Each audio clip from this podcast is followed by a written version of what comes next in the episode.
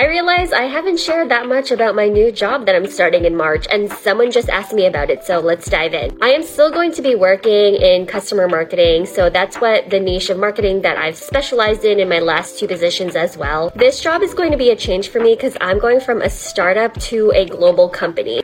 And it's going to be a senior specialist position, so I'm going to be very, very focused on specific campaigns to grow our customer base. This is going to be the first time as a marketer where I'm entering a large, complex organization that has a lot of layers in the organization and a lot of products under its umbrella. I'm pretty excited though because it's the change that I've needed, and I'm really looking forward to diving into the work and just learning a lot from this organization and from my new team.